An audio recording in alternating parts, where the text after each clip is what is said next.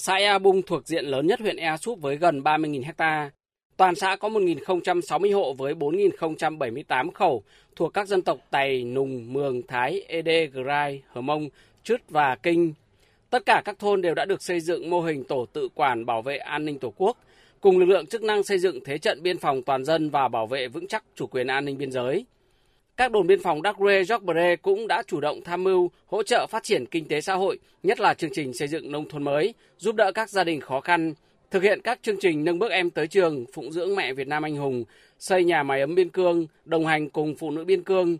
phối hợp với lực lượng khác thực hiện công tác xã hội như giảm nghèo, các chương trình y tế cộng đồng, phòng chống dịch bệnh, giúp dân phòng chống khắc phục hậu quả thiên tai, làm đường giao thông nông thôn.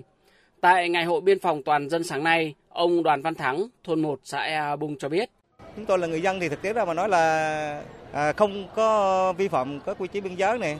và có phát hiện được những cái đối tượng mà lạ từ các nơi đến thì cũng phải báo cho cơ quan à, chính quyền hoặc là biên phòng để người ta nắm chắc cái tình hình để mà bảo vệ tốt cái vùng biên giới của à, của xã nhà. Lao động sản xuất cũng à, sát cái vùng biên giới nhưng mà đặc biệt là không săn bắn, không vượt biên, không xâm lấn bên vùng đất bạn để à, làm à, đảm bảo được cái à, địa bàn của xã biên giới ổn định. Trong khuôn khổ ngày hội đã diễn ra các hoạt động văn hóa thể thao và khám chữa bệnh và cấp phát thuốc miễn phí cho nhân dân do bệnh viện Hùng Vương, Nhân Ái thành phố Hồ Chí Minh phối hợp với phòng khám quân dân y thực hiện.